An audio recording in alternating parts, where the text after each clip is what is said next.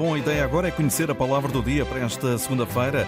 Olá, viva, muito boa tarde, Mafalda Lopes da Costa. Boa tarde, e a palavra do dia é galeria, que na linguagem da arquitetura é um corredor extenso e largo, coberto, destinado a permitir a passagem ou ainda uma varanda envidraçada.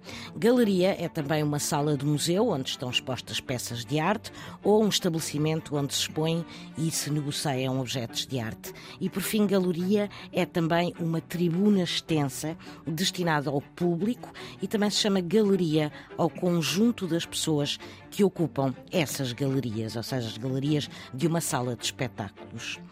E nas Minas também se chama galeria a um corredor subterrâneo. Ora, a palavra galeria vem do latim e deriva de Galileia e designava o átrio ou claustro de uma igreja, isto na origem.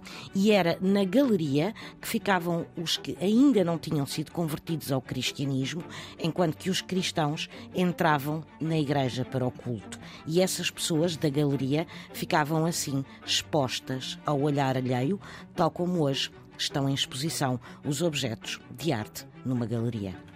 Galeria foi a palavra do dia para esta segunda-feira. Arranque da semana aqui na Antena 1 com uma falta Lopes da Costa. Esta e outras palavras na net em antena1.rtp.pt. Ouça e descubra.